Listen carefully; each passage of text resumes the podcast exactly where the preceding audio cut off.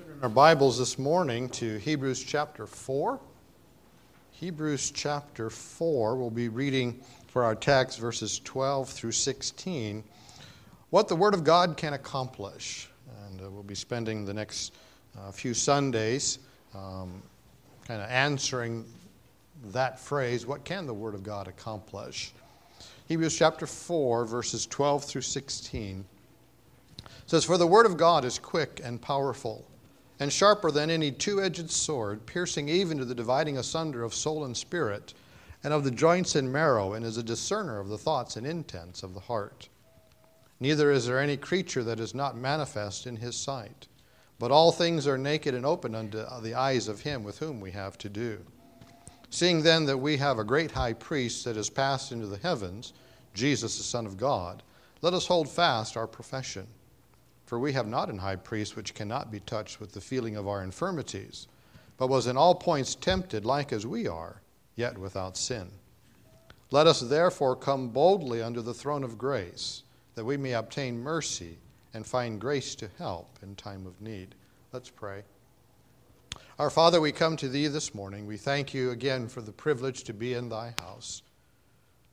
And now, Father, as we take time to sit at thy feet to hear thy word, I pray that each of us have hearts and minds that are open and yielded to the working of the Holy Spirit now with your word. That, Father, as believers are gathered here, we are seeking to be made Christ like.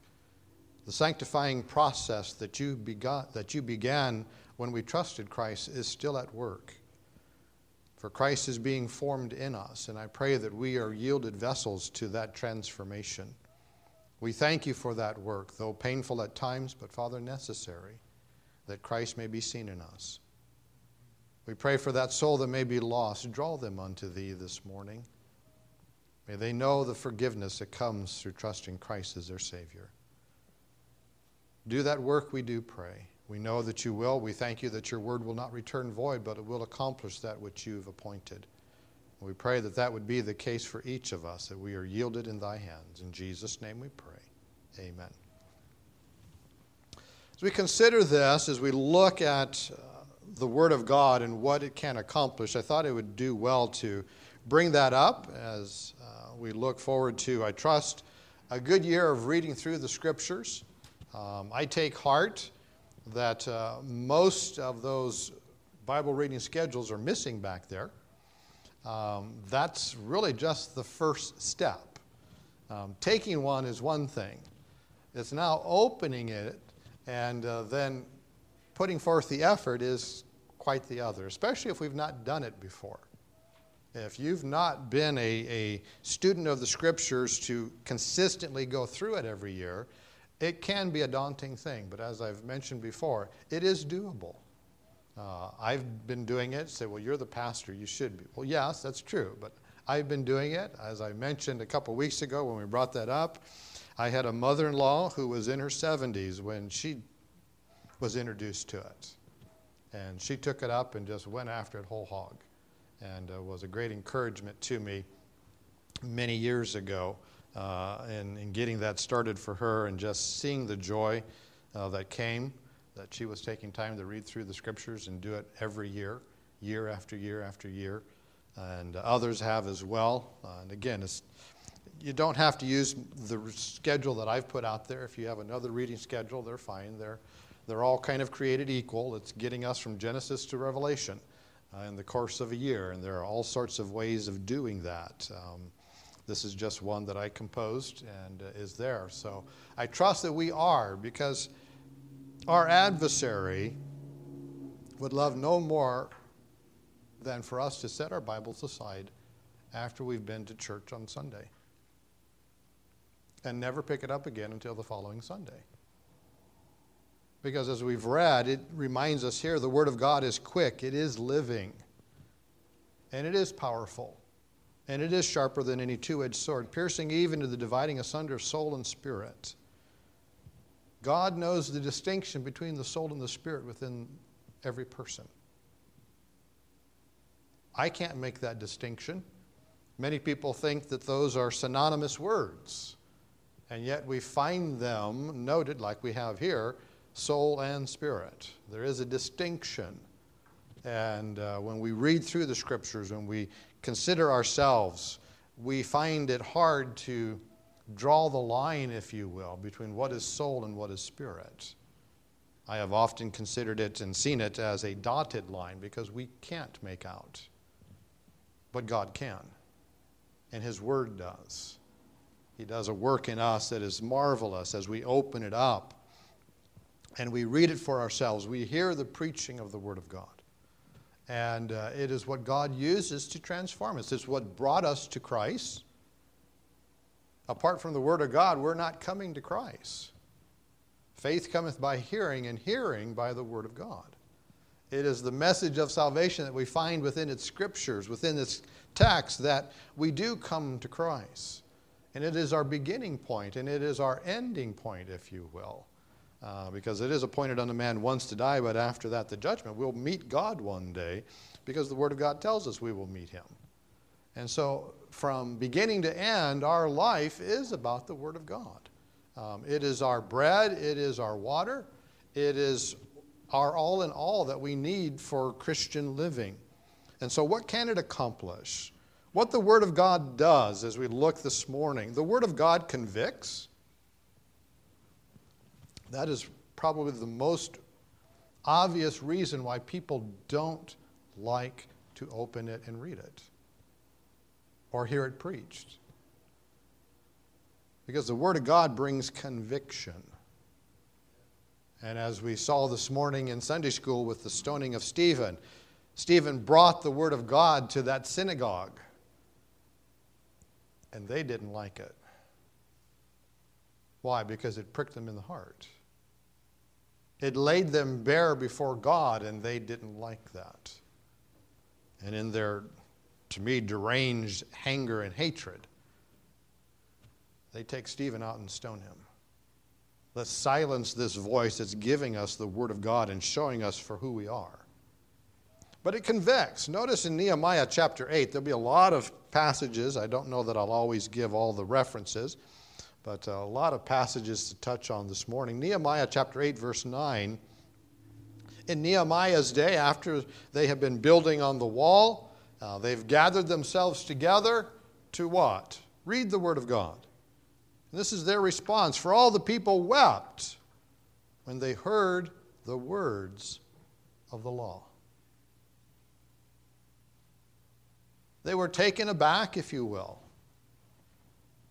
I mean, yes, I think if we understand the context, many of these people probably hadn't been hearing the Word of God in their day. Jerusalem was in disarray. We know that from the beginning of, of Nehemiah when some friends come to him and he asks, you know, how's Jerusalem? And it's a mess. Yes, it's a physical mess, but I think it's also indicative of it being a spiritual mess. I mean, what are the Israelites to do in that day?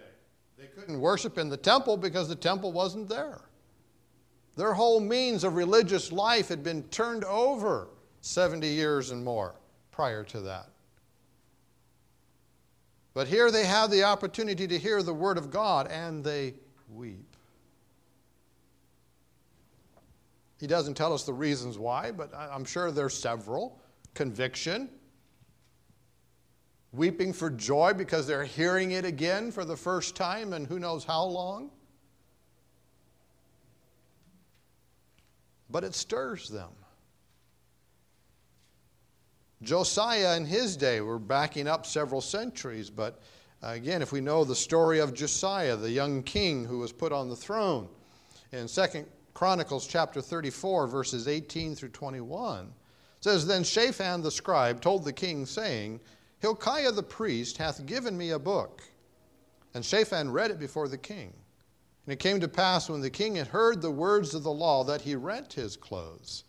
And the king commanded Hilkiah and Ahikam the son of Shaphan, and Abdon the son of Micah, and Shaphan the scribe, and Asaiah the servant of the kings, saying, Go inquire of the Lord for me and for them that are left in Israel and in Judah concerning the words of the book that is found. For great is the wrath of the Lord that is poured out upon us, because our fathers have not kept the word of the Lord, to do after all that is written in this book. I think if you know the story and the account going through the Chronicles and Kings and, and Samuel, you find that Josiah, as a, what, I believe, eight years old, is brought to the throne. He has an ungodly father and an ungodly grandfather. And if I remember the chronology correctly, the genealogy, it is his grandfather Messiah, uh, Manasseh who God said, That's it. Judah's going into captivity. And then Amnon, and now uh, uh, Ammon, and then Josiah. But uh, he, they find a scroll in the temple. They've not been using it for a while because of the wickedness of the previous kings. And they find this scroll, most likely it's at least of Deuteronomy, for it does talk about the curses for disobeying God. And it's read, and Josiah responds to it. It convicts him because he realizes what was just described in the reading, our fathers have done. Which means God's wrath is going to be poured out on us. We need to seek God. Further on in the chapter, says, Then the king sent and gathered together all the elders of Judah and Jerusalem. And the king went up into the house of the Lord, and all the men of Judah, and the inhabitants of Jerusalem, and the priests and the Levites, and all the people, great and small. And he read in their ears all the words of the book of the covenant that was found in the house of the Lord. And the king stood in his place and made a covenant before the Lord to walk after the Lord and to keep his commandments and his testimonies and his statutes with all his heart and with all his soul, to perform the words of the covenant which are written in this book. And he caused all that were present in Jerusalem and Benjamin to stand to it. And the inhabitants of Jerusalem did according to the covenant of God, the God of their fathers. And Josiah took away all the abominations out of all the countries that pertained to the children of Israel, and made all that were present in Israel to serve, even to serve the Lord their God. All the, and all his days they departed not from following the Lord, the God of their fathers. We know that God gave them a reprieve. Through Huldah the prophetess, they let Josiah know that yes, God's judgment is coming, but because you and these people have sought the Lord, God's withholding that judgment. It will spare your generation because you've sought me. Why? Because someone cleaning up the temple came across the scroll, the Word of God opened it and read it and brought it to the king. And if you will, though it is God's plan being unfolded, God gave them a reprieve. That going into captivity would not happen in Josiah's day. It was coming because God knows the end from the beginning. He knew that the, the revival, if you will, would be short lived. Succeeding generations would turn away. You find in the book of Acts in chapter 2, as Peter is standing there because of the coming of the Holy Spirit upon those 120, Jerusalem is stirred. And what does Peter get to do? That man who just a few days before is cowering in front of a maid, saying, I know not that man is now standing on the temple grounds proclaiming the Word of God, preaching a message of salvation. And what do we have as we come to the close of that? He says, Therefore, let all the house of Israel know, verses 36 and 37 of chapter 2. Therefore, let all the house of Israel know assuredly that God hath made that same Jesus, whom ye have crucified, both Lord and Christ. And now, when they heard this, they were pricked in their heart and said unto Peter and to the rest of the apostles, Men and brethren, what shall we do? You see, the Word of God does convict. The Holy Spirit uses it to bring conviction, to show the need, how do we respond to that conviction? Thankfully, we see in these instances people yielding and acknowledging and getting things right. Yet again, coming back to you know, Acts chapter 6, you find another group in a synagogue hearing their history, hearing the Word of God, if you will. And yes, I believe being convicted, but rejecting the conviction, resisting it to the point of stopping their ears, gnashing their teeth. I don't think they chewed on Stephen, but they just grit their teeth. They were so taken with rage over what they heard and knew that it was true. Because if it wasn't true, there would be no reason to get upset. But they knew their fathers had rebelled against God in the day. And these were probably some of the same people that may have been in Jerusalem when Christ was crucified, knew what was done, and were part of it, and they didn't want to hear the truth. So they silenced the one who was giving them the truth.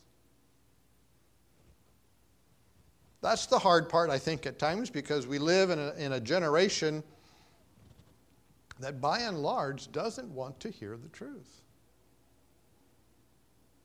But does that stop us from giving the truth? It should not. Because it is what they need. And may we pray and seek the Lord that He would change their hearts. That they would accept what is being done in their lives and help them to understand because you know, if they don't know the Word of God and know what's going on, we need to help them understand, yeah, that, that queasiness, that unsettledness, that distraughtness that you have, yeah, that's God using His Word to convict you and convince you of the truth of His Word. Take it as a good thing. Listen to the rest of the message. Christ died for your, in your place for that sin that you are so distraught about. And come to Him. The Word of God corrects as well as it convicts. Psalm 17, verse 4 says, Concerning the works of men, by the word of thy lips have I have uh, get the order right. Concerning the works of men, by the word of thy lips I have kept me from the paths of this destroyer. The Word of God has kept the writer from the, word, the paths of the destroyer. We want to know the direction we want to go. We need to know. He corrects us. Timothy tells us that as well. All scripture is given by inspiration of God and is profitable for doctrine, for reproof, for correction, for instruction in righteousness but it sets us on the right path. We don't always know the right path to take. God does, and it sets us on it. He uses His Word to take us that way. It keeps us from error. It's amazing how, if we are attentive to allowing God using His Word in our hearts to change us, it is the hardest thing, I think, at times to say, you know what? My thinking was wrong. And God has helped to see, to show me the truth. In Acts chapter 18, verses 24 and 26, we find such a case. It says, And a certain Jew named Apollos, born at Alexandria, an eloquent man, and mighty in the scriptures, came to Ephesus. This man was instructed in the way of the Lord and being fervent in spirit, he spake and taught diligently the things of the Lord, knowing only the baptism of John. He knew the Word of God, but he didn't know all of it. He didn't know the rest of the story, pardon me, Paul Harvey. And he began to speak boldly in the synagogue whom when Aquila and Priscilla had heard, they took him unto them and expounded unto him the way of God more perfectly. Thank God for Aquila's and Priscilla's who will come alongside people and help them understand there's more. It wasn't necessarily that Apollos was teaching error, but he wasn't teaching the full body of Scripture.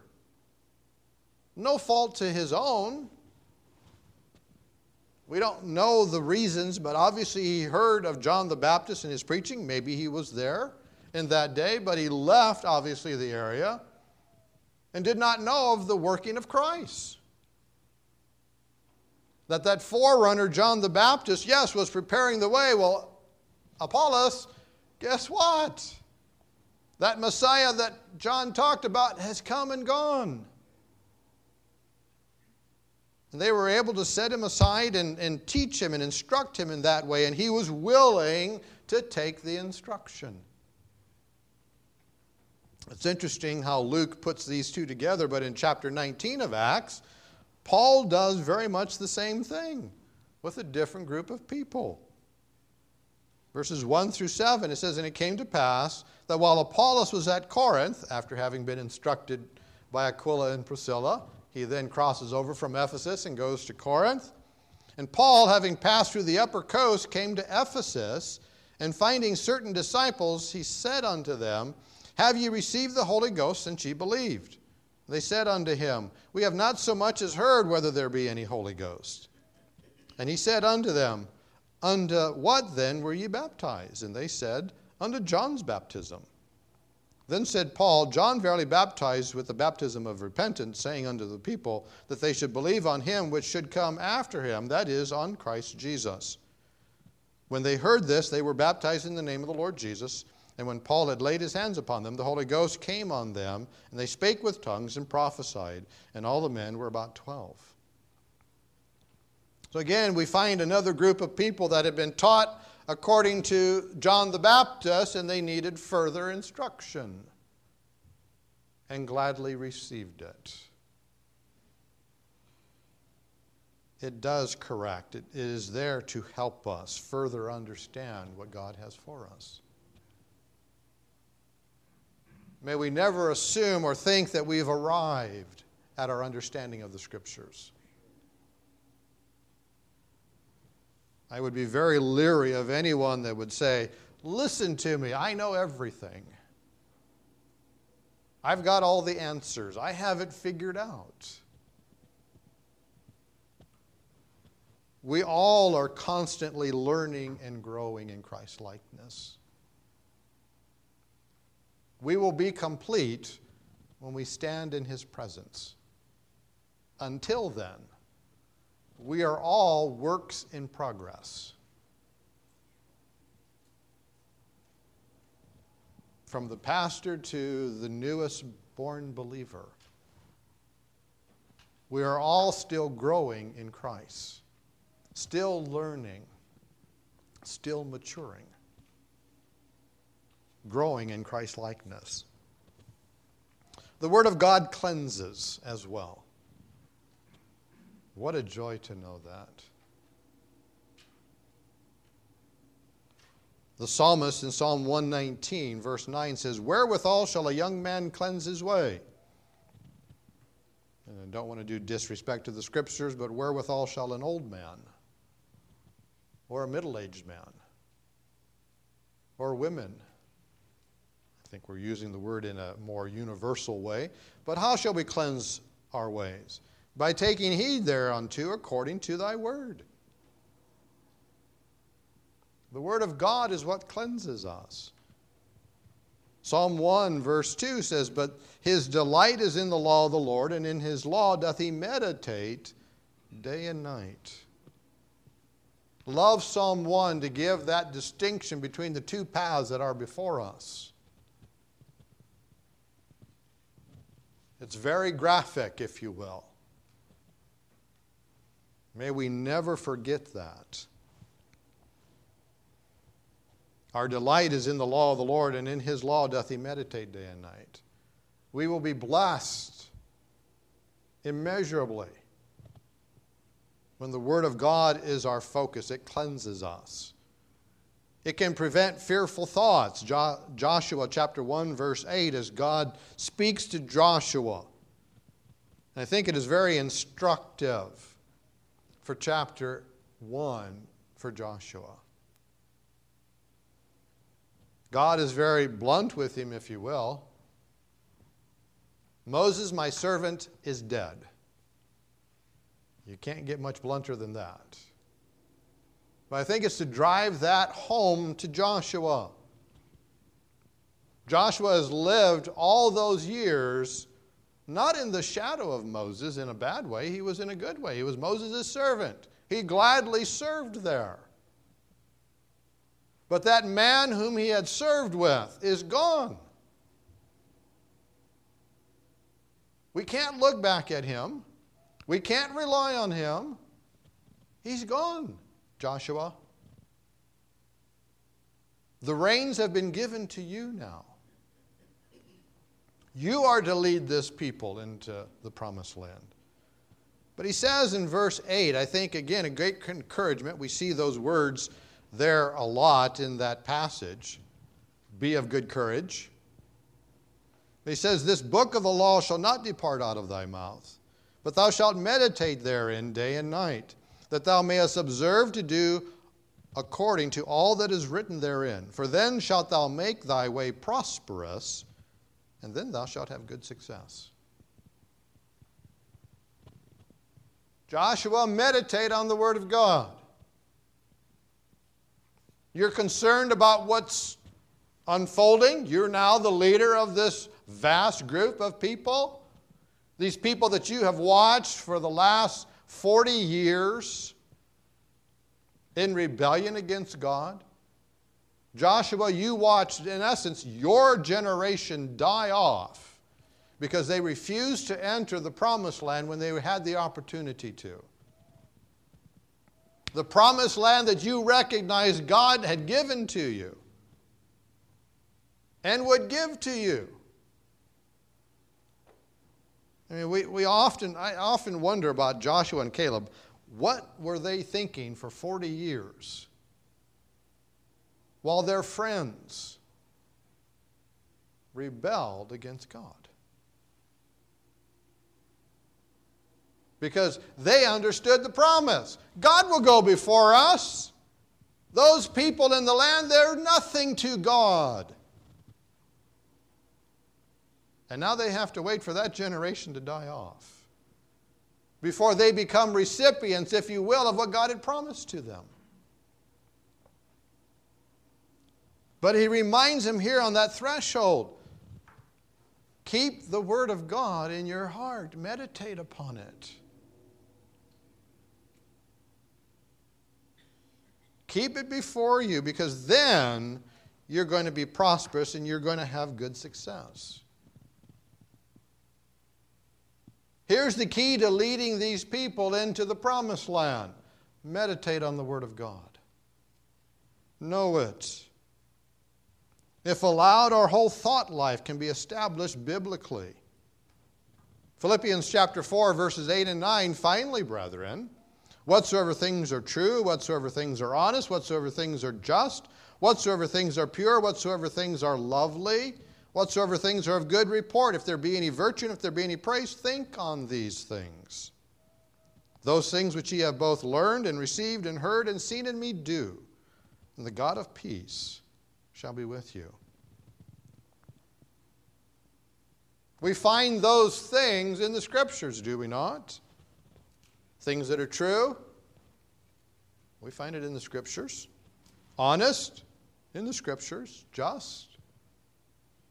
2 Peter chapter 1 verses 5 through 10, Peter notes this, and beside this, giving all diligence, add to your faith virtue and to virtue, knowledge, and to knowledge, temperance, and to temperance, patience, and to patience, godliness, and to godliness, brotherly kindness, and to brotherly kindness, charity. For if these things be in you and abound, they make you that ye shall neither be barren nor unfruitful in the knowledge of our Lord Jesus Christ. But he that lacketh these things is blind, and cannot see afar off, and hath forgotten that he was purged from his old sins. Wherefore, the rather, brethren, give diligence to make your calling and election sure. For if you do these things, you shall never fall. Do we see these things going on in our lives? Are we actively working at seeing these things happen? We should. He's calling us to do so.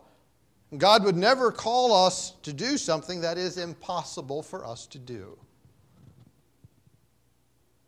He's the one that takes care of the impossible, not us. And so I trust that we see these things accomplished by taking time to read God's Word. It cleanses us. What a joy. God's Word confirms. One thing I learned years ago and has been always settled in my mind when we do things, we'd better have scriptural support for it.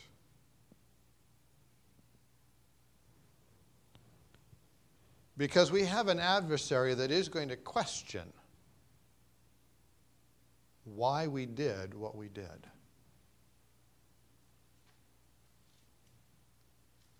And if God has used His Word in our hearts to settle it, we can bring the Word of God to that doubt and say, here's why. much like Christ used in his temptation. What did he use to combat the temptation of Satan? The Word of God.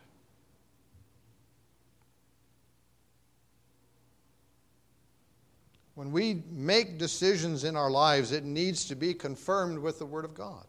Not go searching for scriptures to justify what we're doing, but having God use His Word to show us that that's the right thing to do.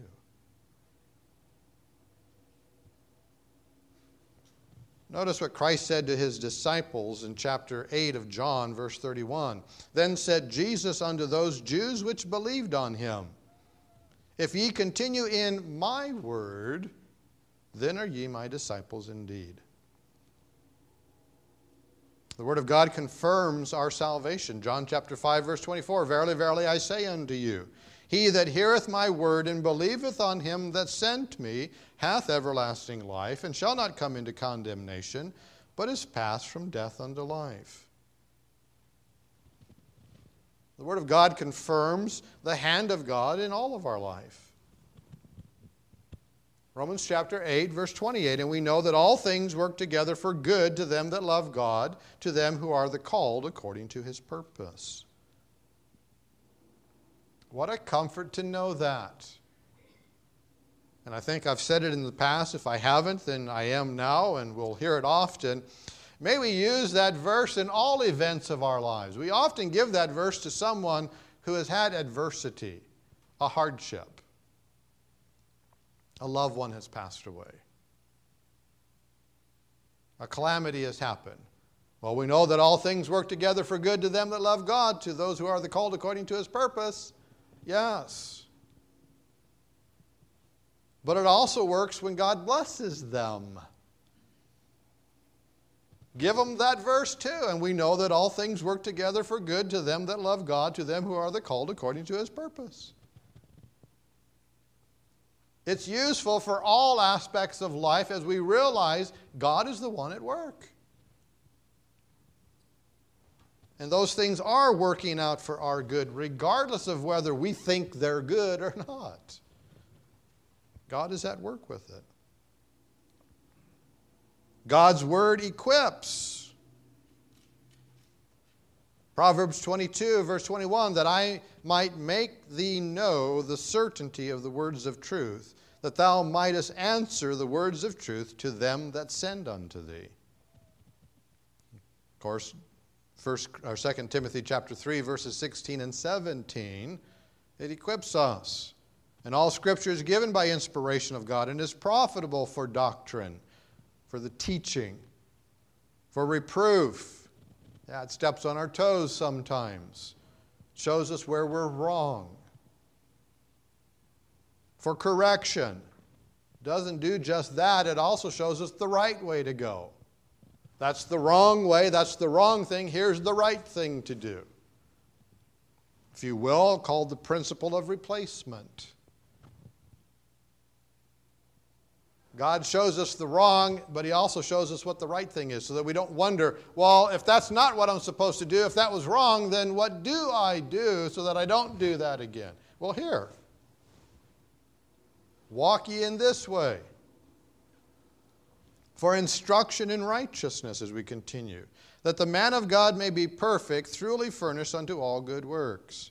That word perfect means being complete, mature not like we think of the word perfect. He does complete us, He equips us.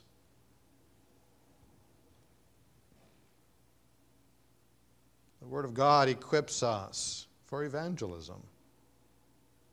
Love the account of Philip in Acts chapter 8.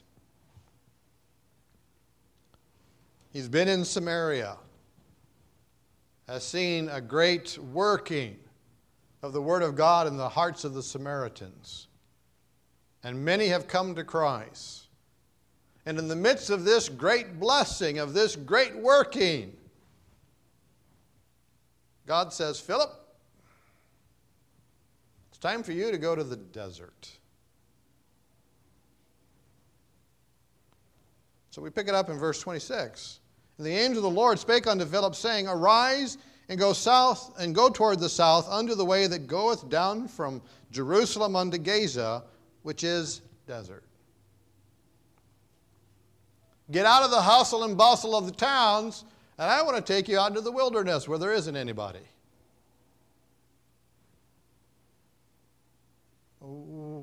Thankfully, Philip doesn't seem to question this. I'm sure the question is running through his mind. I mean, it would, I would almost have to think it would have to be. Why am I going on the road down from Jerusalem down to the seaside toward Gaza? There's, there's nothing down there. Why, why would we want to go there? But he doesn't question, he goes. And he arose and went. Why? Because there's an appointment that God knows about. And behold, a man of Ethiopia, a eunuch of great authority under Candace, queen of the Ethiopians, who had the charge of all her treasure, and had come to Jerusalem for to worship, was returning and sitting in his chariot, read Isaiah the prophet. Then the Spirit said unto Philip, Go near and join thyself to his chariot. What an interesting story here. Why? God has a man that is ready for salvation. It's a question that I know will never be answered, but I often have wondered why didn't anybody reach him in Jerusalem? It tells us he's coming from Jerusalem. He's a Jewish proselyte of sorts. Because of his physical nature, he could not be a full Jew. I'll leave it at that. But he's been to Jerusalem to worship. Well, this is Acts chapter 8. Where, where are the believers? In Acts chapter 8, well, they just got scattered, but there are believers there. The apostles were still there. But he wasn't reached in Jerusalem. Now, I'm not blaming anybody, it's just he wasn't reached in Jerusalem. He's an Ethiopian, therefore, I dare say he's probably very dark skinned, seen as an outsider. He's different than the rest of us. Who knows? But the message for him was not there. It was on the road back to Ethiopia by Philip, one of the first deacons. God told him to go near and join the chariot, and Philip ran thither and heard him read the prophet Isaiah and said, Understandest what thou readest? I mean, obviously, he was reading it aloud for Philip to hear. And so he asked the question Do you understand what you're reading? And he said, How can I, except some man should guide me? And he desired Philip that he would come up and sit with him. And the place of the scripture which he read was this He was led as a sheep to the slaughter, and like a lamb dumb before his shearer, so opened he not his mouth. In his humiliation, his judgment was taken away, and who shall declare his generation? For his life is taken from the earth.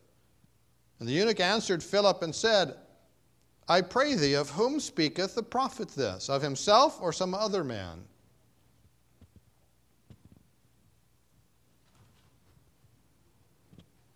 Do we not see a, a, great invitation to talk about Christ? Is it a coincidence that this Ethiopian, uh, at this point in his journey, happens to be reading what we know as Isaiah 53? Now, we don't know if the Ethiopian had the whole Isaiah scroll. I think from the Dead Sea Scrolls, the Isaiah scroll, I think, is something like 65 feet long.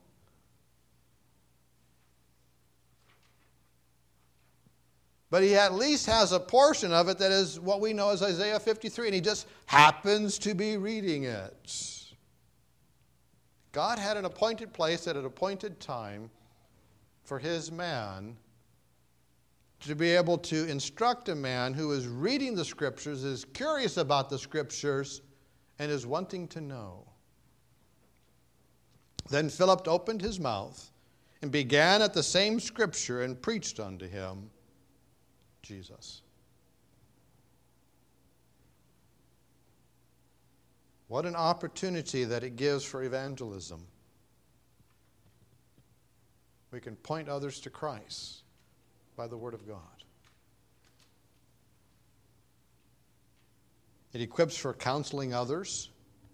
1 Timothy chapter 4 verse 6 if thou put the brethren in remembrance of these things thou shalt be a good minister of Jesus Christ nourished up in the words of faith and of good doctrine whereunto thou hast attained 2 Timothy chapter 2 2 the things that thou hast heard of me among many witnesses the same commit thou to faithful men who shall be able to teach others also we counsel with the Word of God. It's the best counsel we can give is the Word of God. Not men's ideas and men's opinions. The Word of God. It equips us to serve Him, to help each of us grow.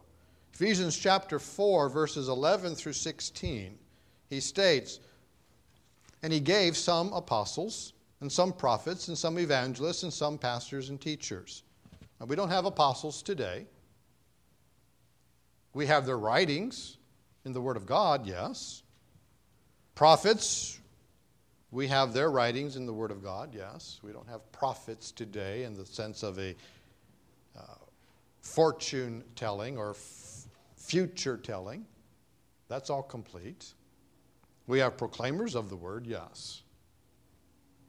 And pastors and teachers, or I would take it much as many do. That's, that's one office, their pastor teacher. Why do we have them?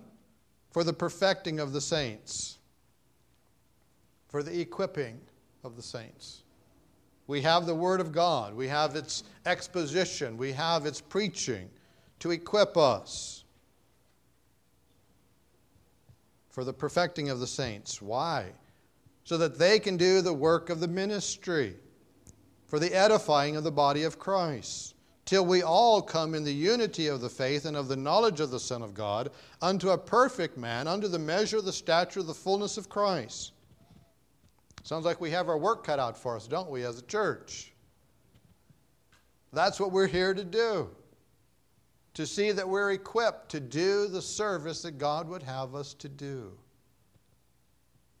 To prepare one another to perfect the saints, for the work of the ministry, for the edifying of the body of Christ, till we all come in the unity of the faith and of the knowledge of the Son of God, unto a perfect man, unto the measure of the stature the fullness of Christ. None of us have made it there. The stature of the fullness of Christ. Christ's likeness in its greatest clarity, like I said, we have our work cut out for us. That we henceforth be no more children, tossed to and fro and carried about with every wind of doctrine, by the sleight of men and cunning craftiness whereby they lie in wait to deceive. But speaking the truth in love may grow up unto him in all things, which is the head, even Christ, from whom the whole body fitly joined together and compacted by that which every joint supplieth, according to the effectual working in the measure of every part maketh increase of the body unto the edifying of itself in love. There's a lot there, yes.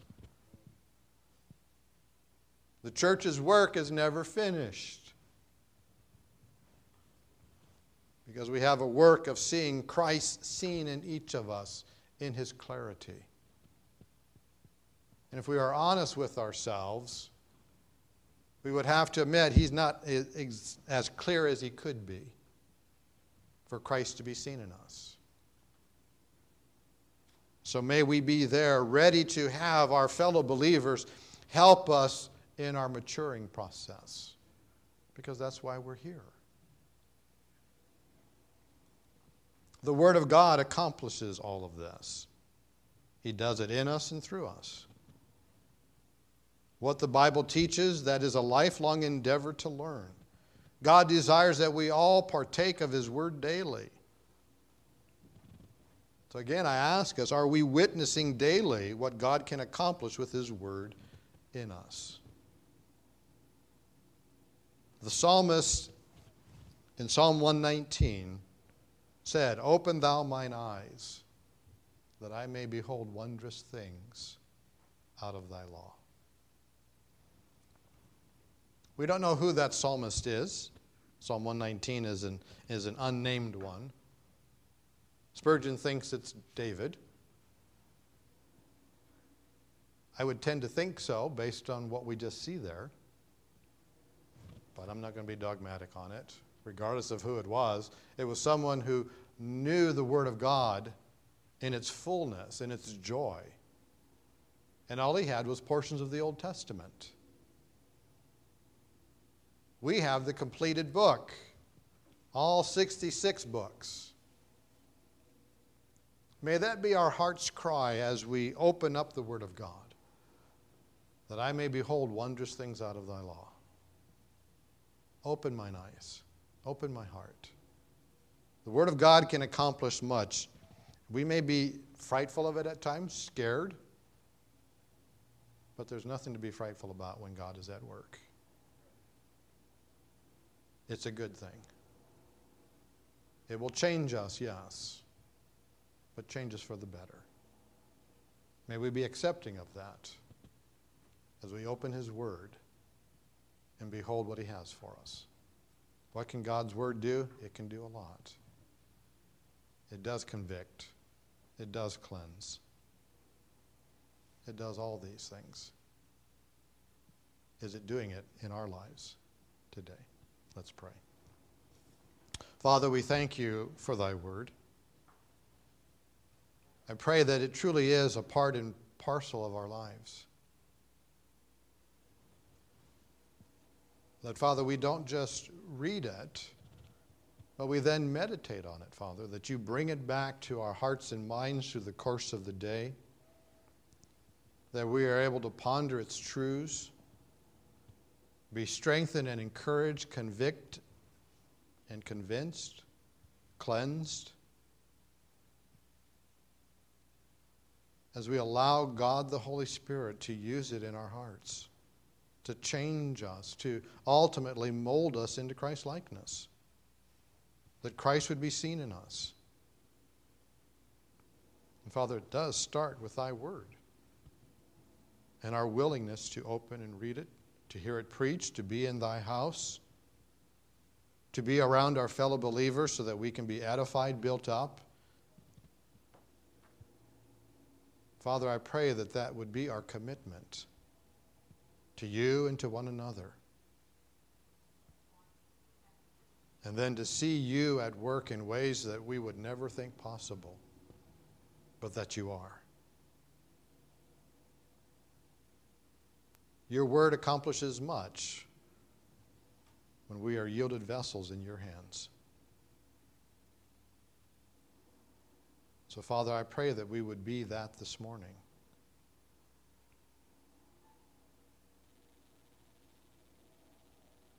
Father, where necessary, may you correct. May you apply that balm of Gilead to bring healing where there's hurt.